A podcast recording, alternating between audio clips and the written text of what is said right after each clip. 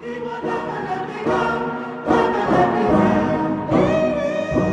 going to be dipped in Holy Ghost oil. Facial hair run is around. not apostolic. Oh, you're just gonna stay angry at God Be a for the rest of your life. Whether it's popular or not, we're seeking out what pleases the Lord.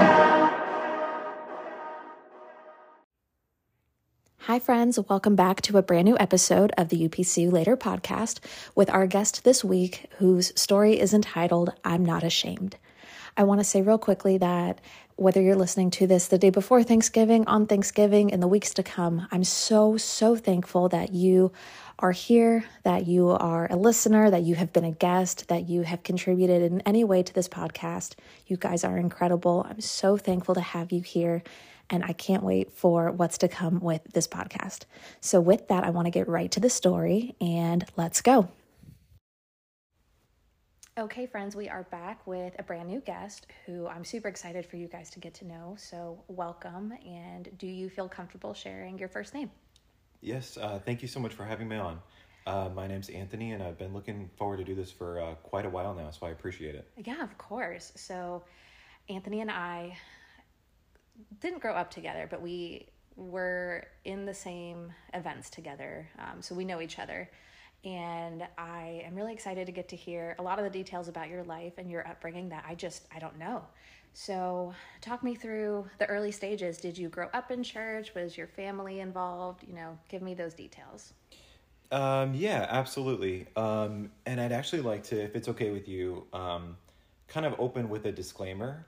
Yeah. Um, I know there's going to be like uh, two categories of people listening um, to this podcast, and you know that have been listening so far to previous episodes. So, um, people who are in the church who are either you know fully invested, uh, or they're maybe considering leaving. Um, my request is to keep an open mind, um, and um, I understand that these ideas are part of your identity. So, um, you know, sometimes I may say a couple things that might be a little bit challenging because they were challenging to me when I was examining my own beliefs and what I what I thought. Um, and when your identity is challenged, you can become um, pretty defensive. So I would encourage you to just keep an open mind and open heart when um, when listening to this podcast and when listening to my story, and uh, try to give it a fair shot and maybe just listen with um, with the hope to understand somebody else's perspective. Yeah. Um, and then the second group, um, people who have already left. Um, my request from you is to not be too critical of people who are maybe still within the church or within the organization or an affiliation of it. Um, but to be more critical of the ideas associated with the church versus maybe specific people Yeah, I love that. um, because in the end or my belief is that um, a lot of them are good people who have been influenced by maybe bad ideas so center your um, focus around um, the ideas and concept versus maybe specific people Yeah. um, Thank you for that. yeah, absolutely. Um, so to uh, answer your question, sorry, uh, but to answer your question about like my origin, how I got started in the church. So I'm third generation um, Pentecostal, Apostolic Pentecostal, uh, more specifically, and um, I know a person you had on this podcast previously was you know multiple generations in and they mentioned that it's sort of like a badge of honor within the church which Right. when i heard that it really resonated with me because i it was kind of a badge of honor for me growing up and i felt proud like representing that Yeah. like part of myself and growing up in that um, so i was born um, into the church. Um, that's all I knew from you know a family that attended regularly. Um, my family was very involved in the church and in various ministries. Um, I have close family members who um, were pastors, um, and family members who have been missionaries, and um, they kind of uh, passed a lot, you know, all of that um, heritage down to me. So from very early childhood, I was very familiar with the church, the practices, being around the same people all the time. Um, you develop an emotional attachment to um, a lot of the teachings because it's coming from your family uh, leadership you get close to. Um, so me and my siblings grew up in that environment. I remember, you know, playing under the pews as a little kid and building forts out of the uh, the hymnal books and using race cars to like jump over them and run through them and um, yeah so that's all i knew growing up and then um, while i was still a kid um, my family moved to a different state um, because other family members of mine moved to the different state. So we kind of followed them and um, we still attended um, another pentecostal church growing up. Um, and that was through um, all of my adolescence that I attended um, Pentecostal churches and uh, remained heavily involved in that environment in various ministries. Okay. Um, and so, what organization were you all a part of? Because I know there's a lot of different Pentecostal organizations. So, were you a part of a specific one growing up? Were there a couple of different ones? It was always all the same. So, it was uh, UPCI all the way. Okay. Yeah, with with each church. Got it. Um, and so, were you involved in your youth group and things like that? Yes. So, heavily involved with youth group, um, involved in children's ministry. Um, I was most involved with music uh, ministry. My, um, I've come from a musical family. There are a lot of singers and musicians in my family, so um, that was instilled in me at a very young age, and I just kind of, I think, just by being around it when I was a kid, I just picked it up naturally, and it wasn't. I never had any struggle I mean, my first piano lesson, I was four years old, and my feet couldn't touch the pedals on a grand piano. So it was just something that I was surrounded by and heavily influenced by. So I think I just um, picked it up that way, and it came very naturally to me. Okay. And did you find joy doing that? Like, were you happy to be involved in music? Yes, actually, that's one of the things that I treasured about not only my upbringing, but something I treasured about the church because it was an outlet to where I got to do something that I loved on a consistent basis. Sure. And it was something that came naturally to me. It wasn't a struggle. Yeah. And I was surrounded by people who loved the same thing. So, and encouraged the same thing, like encourage my love of music because they love music. Yeah. And I was very lucky and fortunate to learn from great musicians and um, play with uh, great musicians. And I started really playing in church when I was about maybe 11, 12 years old. And what the position I always found myself in, for whatever reason, I was always playing with musicians that were better than me. Okay. And I think in a lot of ways that helped sharpen me because Yeah. my personality is like I never want to be the weakest link. So I would always be like over rehearsed and like extra practiced Yeah. because I didn't want to show up and be the one that didn't know what they were doing. And I was playing with people that could play circles around me. Right. And I knew that. But it encouraged me to get better and I like that too. I thrived in that. And it's one one of the things that I cherished about, you know, um being involved so much and I think just um, being honest with myself, that's part of the reason it's when you're anchored in something like that that you love, Yeah. it can be hard to leave because that means you're also leaving this thing that you love. Right. I think it's really common, especially for people involved in music, that because you're so involved and you're so dedicated to what's happening there, that it's not like, you know, you can't just pick up and leave and start doing music. You know, that's all you know is the church environment for music. And so when you're when you leave, you're willing to give up that really big part of your life. Yes, and that's part of the struggle in even considering leaving. Right. because um, you may in your heart be like um, I know I could feel comfortable in these ways if I left or found, you know, another organization or another church or something else. Sure. And feel satisfied in that way. But would it be the same as what I'm getting now if I give up what, what I love Yeah. and being so heavily involved in whatever ministry or aspect of the church that you're involved in? Right. Yeah, that can be really, really tough. So it sounds like, you know, your your family's involved, you're involved, you have this heritage in Pentecost and in the UPC.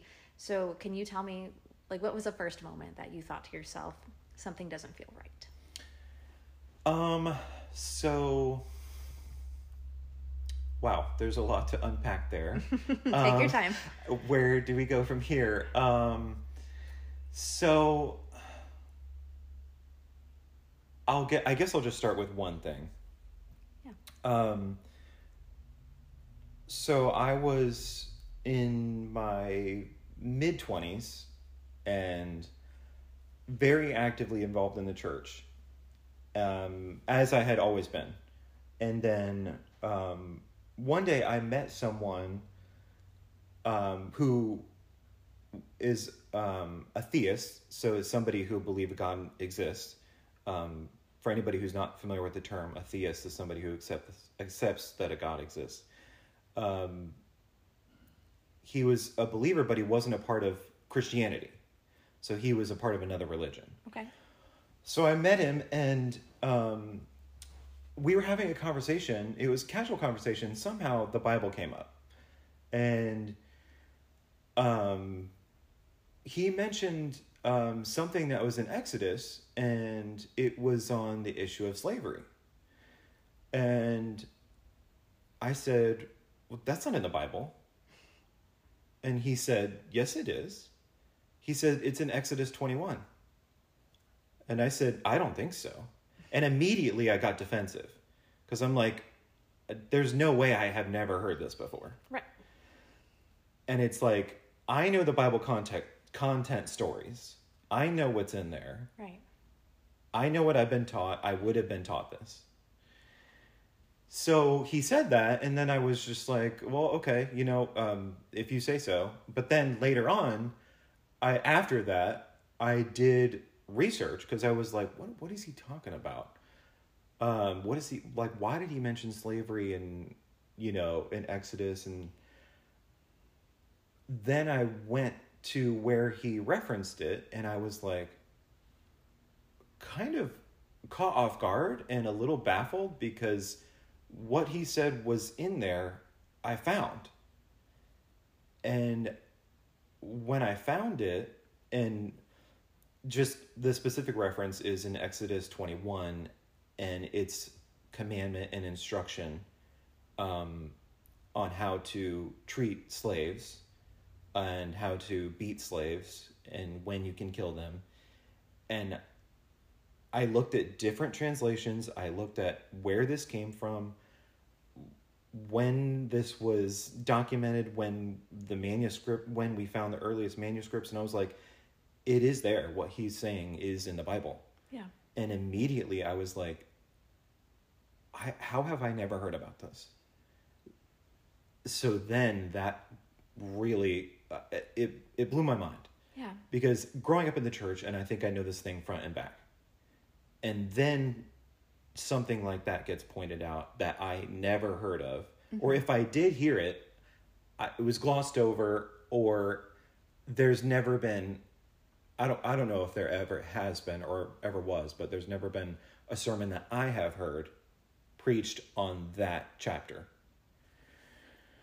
So um, in researching that, it kind of opened up a can of worms for me. And then I was like, well, what else is in here that I don't know about? Right. Or what else should I investigate a lot further? So from there, I looked into Noah's flood. I looked into the story of Adam and Eve. I looked into the exodus out of Egypt that the Bible describes. And the more I dug, the I felt like I was excavating a like dinosaur fossils. because of how hard I was digging, I needed to find out what all this what all the rest of this means, what it says. Not just hearing the Bible stories, but really understanding where everything comes from. And I thought it was odd when I started researching these things. I thought it was odd. A thought came to my head. I know the Bible content stories, but I was never taught where these originally came from. And I thought it was really strange that for us to be preaching this as the gospel, Right. why is there not as much emphasis on here's how we got this? It's just these stories, but where do they come from and why were they written and who decided it would be in the Bible canon and all of this. Yeah. I thought it was very strange that I've never heard of the origin of it. Why was it included? Who wrote it? I, I thought it was that was very bizarre to me. So the more I researched, the more questions I had, and um, I discovered that a lot of those things that I thought I understood really well didn't line up at all to what I was discovering. And did the people around you, um, like your leadership, your family, did they know that you had these questions or that you were doing this deep research into the Bible? They didn't know until um I mean I told a few family members after the fact, but nobody knew at the time because I was still heavily involved in the church.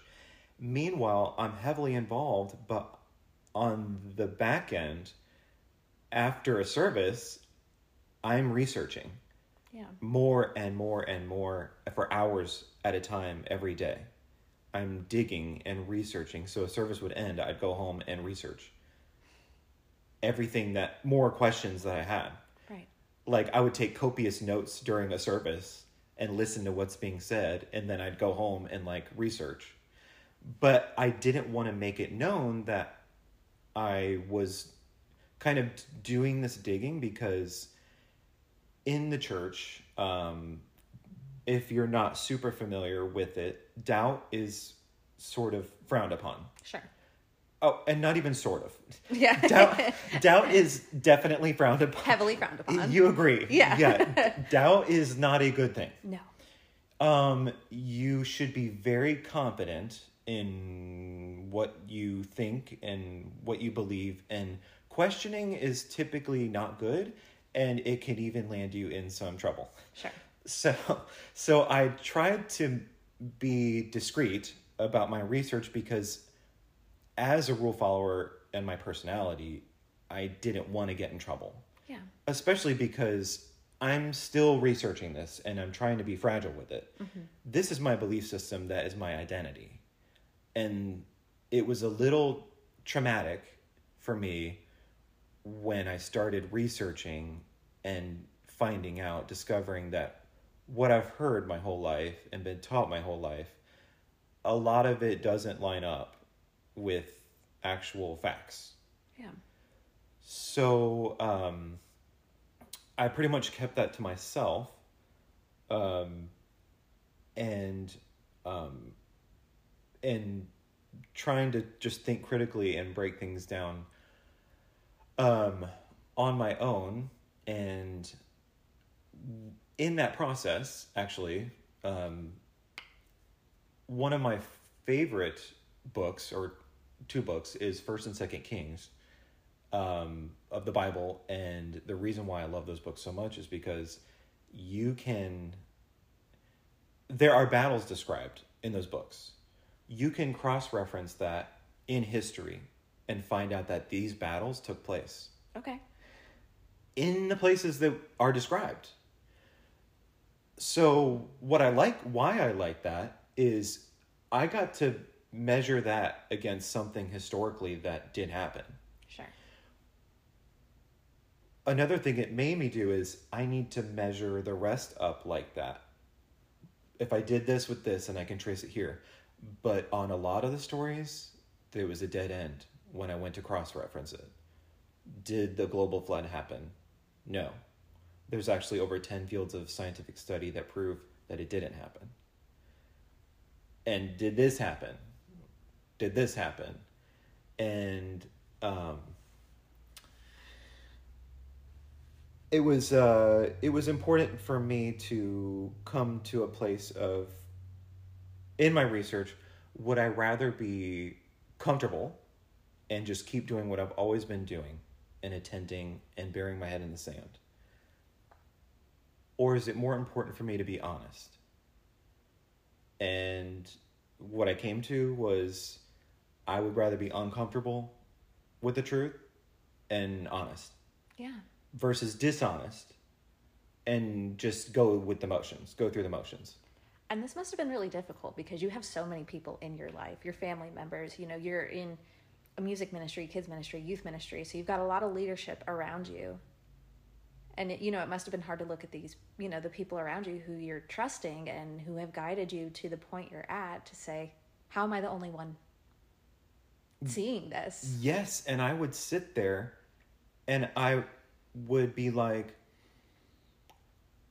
either other people are doing a similar thing that I'm doing, maybe, or some people, mm-hmm. and they're just not saying anything, like me. Or they really are not that invested in looking into things. Yeah. aside from maybe some a bias they have because they're a part of the church or they're so invested in the church that at this point because they think they've found the only truth they won't bother. Once you once you think you've confirmed what the truth is your research kind of stops. Yeah. you know what i'm saying? When you feel like you've got the answer why would you research further? And and the the truth um, in air quotes that's being taught um, it's very black and white heaven or hell there are no there's no room for question there's no maybe we have it wrong it's they have everything that they have correct right and any question or any you know gray area is absolutely incorrect Yes. And something that we even have to maybe we doubt a little bit and have to look into further. Um I I never saw a lot of that being done. I mean, there's scripture being read, but not a lot of um not a lot of support from any other source. And I feel like they because they've they believe they found the answer that they've stopped searching. Right.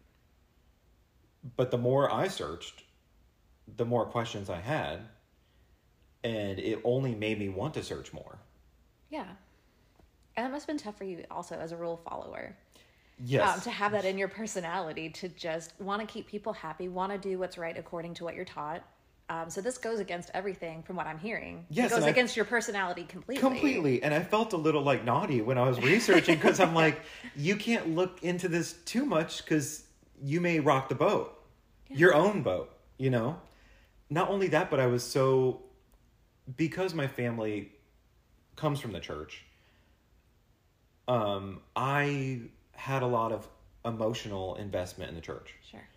so, because of that additional tie, on top of being heavily involved, I associated and in researching things about the Bible, I did my own psychology research because I wanted to understand what happened to me um, in like through my childhood, and I wanted to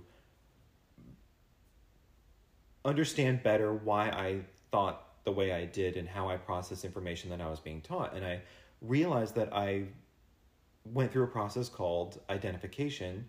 And what that is, is you, because of emotional ties or other ties, you absorb identities and ideas of the people around you because of that familiarity. Sure. So if your aunt and uncle believe a certain thing, you're close to them, you may attach yourself to other beliefs and systems that they have Simply because, because of the association. right. So you start to kind of blur the lines a little bit. Okay. So I realized I went through a process like that, and then I realized that um, in more research uh, with psychology, I realized that um, I developed a foreclosed identity. There's four main types of identities Um, but a foreclosed identity is belief that you've done a high amount of research when you haven't done a high amount of research and you have very high confidence in this belief. So often in the beginning, especially questioning things and not sure about things and researching things, I would be very defensive because I would be wanting to prove the Bible right. Everything about the Bible, every word about the Bible, because it's what I was taught. And I know it's right. Yeah. So I would be very defensive, especially in the beginning, because it's like, I know it's right and I know what I've been taught. Every single word of the Bible, everything in there is correct. Yeah. So when people or anybody else would question me, I get defensive, and it was sort of like questioning my identity. Right. And you can feel very protective of something that you hold dear since you've held dear since you were a child. You know. Sure. So when you're a kid, because when you you said you're in your mid twenties at this point, um, and you don't want anybody to know, because you don't want people to think that you're doubting, and you know there's always consequences for things like that. Had you experienced consequences within the church or the organization prior to this that made you know that nobody could know? Um, in the sense of, in the sense of um, research that I was doing or questions that I had regarding maybe the doctrine, not necessarily. However, um, I observed people that had maybe removed themselves from the church were no longer affiliated with that church or the organization as a whole. Sure. Maybe they thought differently now. And I saw sort of the fallout that came from that um, over the course of like many years. And um, it was never a good, like a pretty picture. Okay. It never ended well, seemingly, in my eyes. And maybe you can attest to it as well Sure. somebody you see somebody leave and usually it's not a good um it's not a good ending like there's some sort of like strife or bad blood or you know it's never a peaceful we get it you think differently than i than i do Right. it's not like that at all No. um and that comes back to it being frowned upon Sure. anybody who believes differently is looked down upon. And I think that's a fundamental aspect in the UPC. Sure. Because they've been doing what they're doing for. I want to say I, each time this this comes up, I want to say they've been doing it for a very long time. When in reality, it's not been a very long time that the UPC itself has had these specific uh, salvation standards, holiness standards, things like that. It hasn't been very long, but it's been long enough that people don't want to hear anything different. They don't want to have a discussion and maybe be open to another belief or interpretation of the same scripture that they're reading. Right. And it comes back to them. I think it's just some people have been in it so long, you know, 40, 50, 60 years. Yeah. This is them. This is their identity. And to question it is questioning them and their identity, so they'll get defensive. Yeah. I mean, it's their whole life. And imagine this is another, yeah, it's their whole life. And it's not like they can just start questioning at 60 and start their life over. Yeah. That thought probably won't even cross their brain. I can't imagine a lot of people that I know who are still in it and 60 years old starting over from square one, Right. tossing this out and just really digging and wanting to understand why they believe what they believe Sure. truthfully, Yeah. without a bias opinion, not their dad telling them what to believe, not because their grandfather was a pastor, Right. but why do I follow this thing? It can't be because my dad said it, Yeah. or my mom said it, or my grandfather said it, my grandmother said it. I can't imagine a lot of those people starting over. Not only that, they've been in this forever. So, and this isn't to be like disparaging or in any way insulting of anybody, but they may not have another skill set or education, possibly. So, where are they going to go if they give up this career in the church?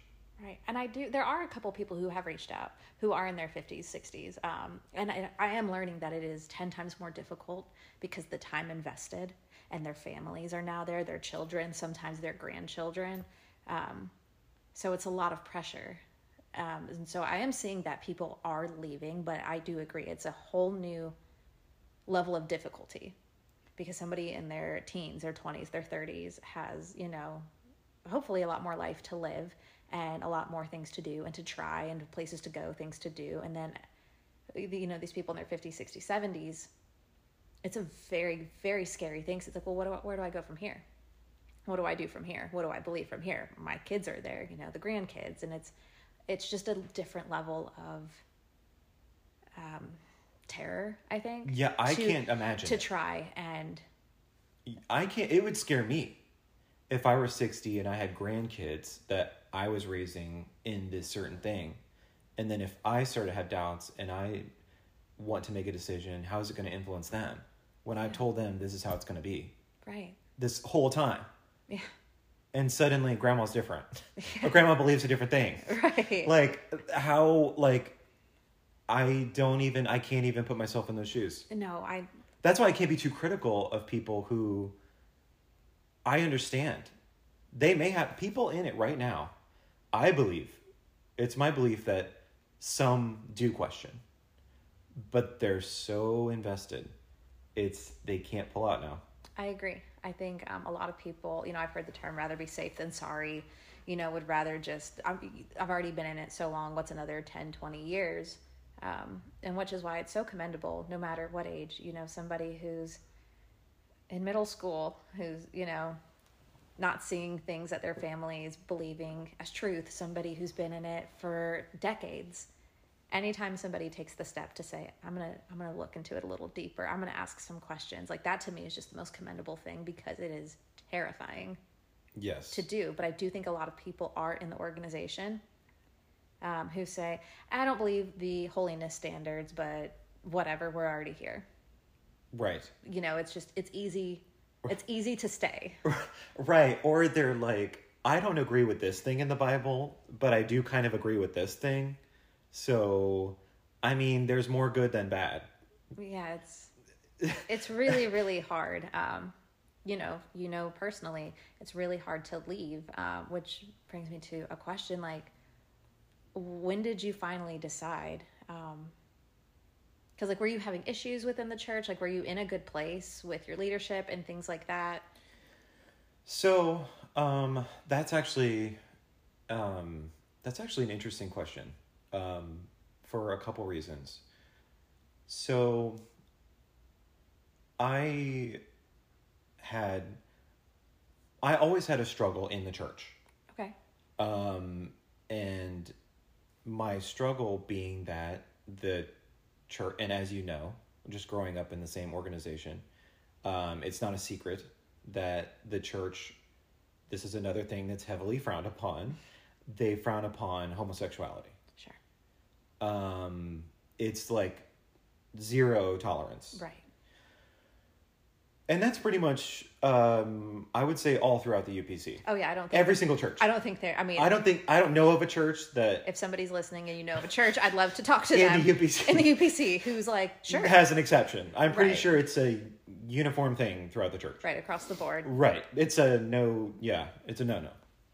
So, um, just that being a part of my identity that I've known since I was seven years old, I and growing up in it and hearing these messages from the pulpit about God hates that and you shouldn't be like that and you need to change. Yeah. And you need to pray this off or pray this out of you or get prayer for this or you know all of that messaging yeah. that we've heard.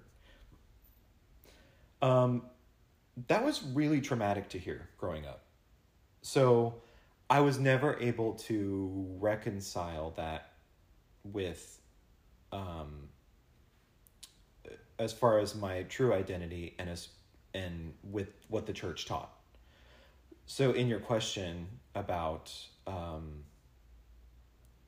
was I in a good place with like leadership and all of that? Well, um, I had sort of lost um, some faith in leadership, I guess, Okay.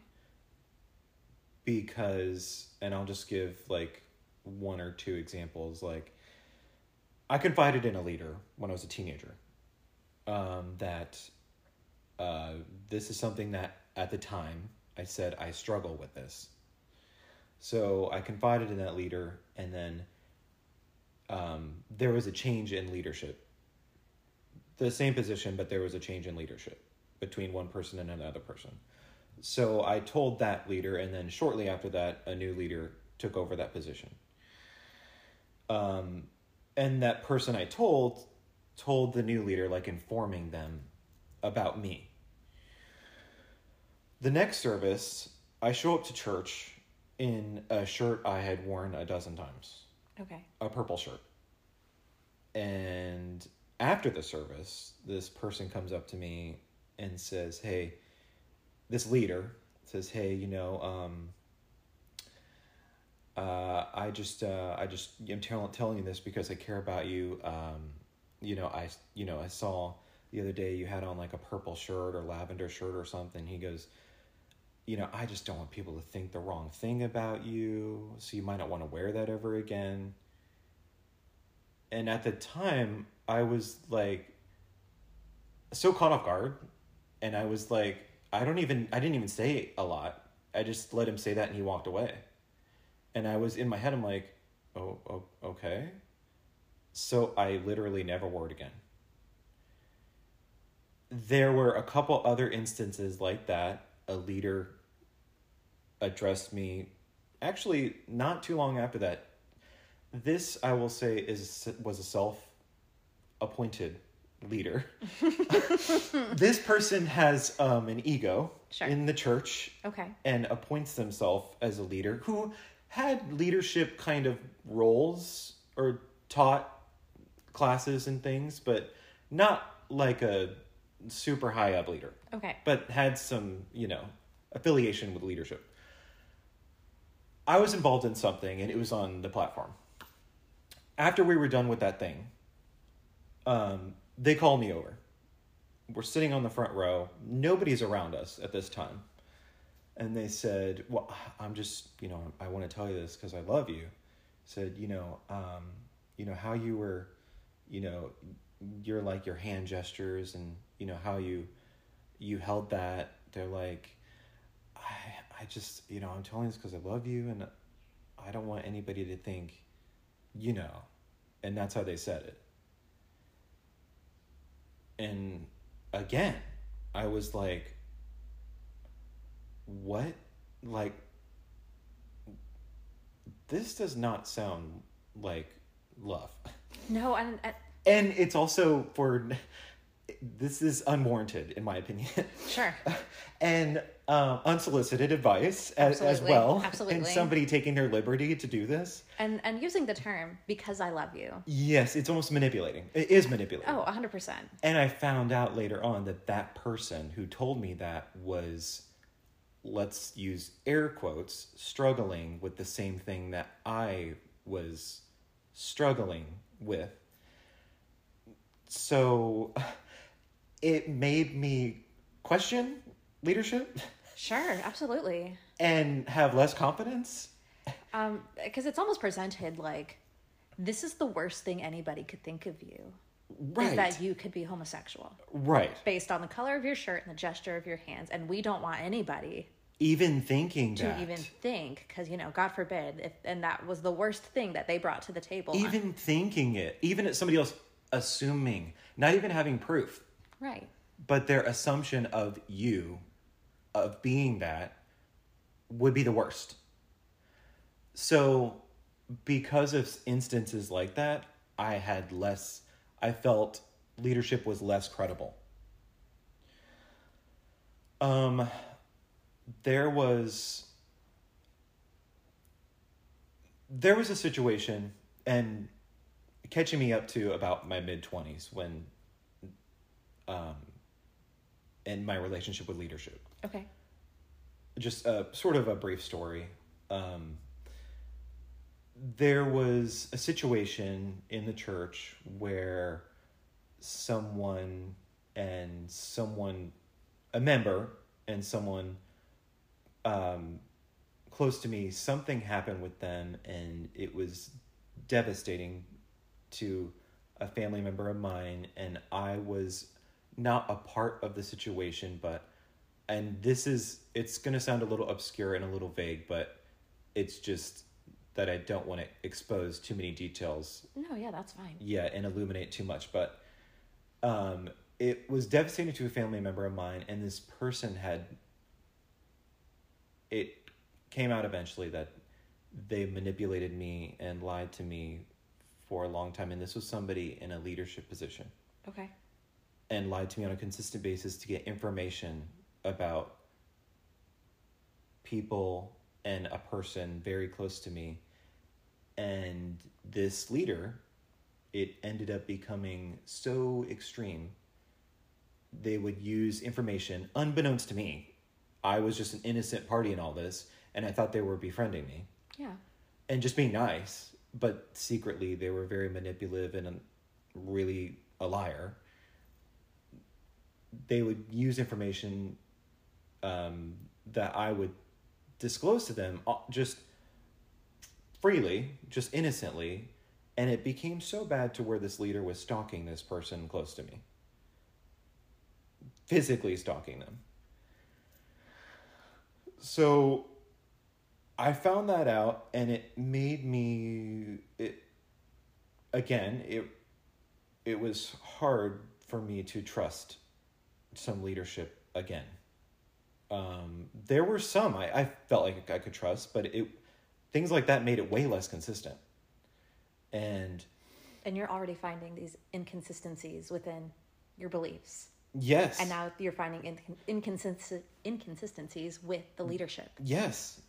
So it made it like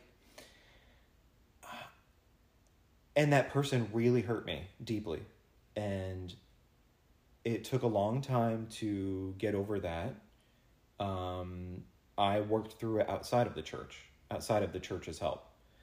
Um, so when this happened and it was really damaging to me um, but when this happened a leader a, a an actual leader was aware of it became aware of it and they actually reached out to me and they said are, how are you doing? Are you doing okay? Because they knew it affected me bad. Sure. they had never they never said anything else about it before that but the first thing they texted me was are you okay? when they found out what happened. And then they said can we meet tomorrow because people were meeting at the church for a certain thing. And i was going to be there as well. So the person knew that and they said can we meet tomorrow? Just if you want to talk. So i did and i talked with them and they said privately just us two and they said are you doing okay? I want to make sure you're all right. And that was one of the few times that i felt like wow, like this person is demonstrating care. A real leader. Yeah. And I was impressed by that. And that made me have a little more confidence because it wasn't, they were, they literally just were like, Are you okay? Yeah. Like at this fallout, I, there's a lot of damage that was done. Are you doing okay? Um, so that was one of the times that I felt okay, but it still didn't it still I still couldn't recognize everything else reconcile everything else that I was going through with my doubts and everything like that. But that was an instance where I can honestly say giving some credibility to the church or somebody in the church that not everybody has bad intention. Mm-hmm. Not everybody's bad Right. some are most are doing it very sincerely they believe in this and they're good people they're decent people mm-hmm but they're just heavily misguided sometimes.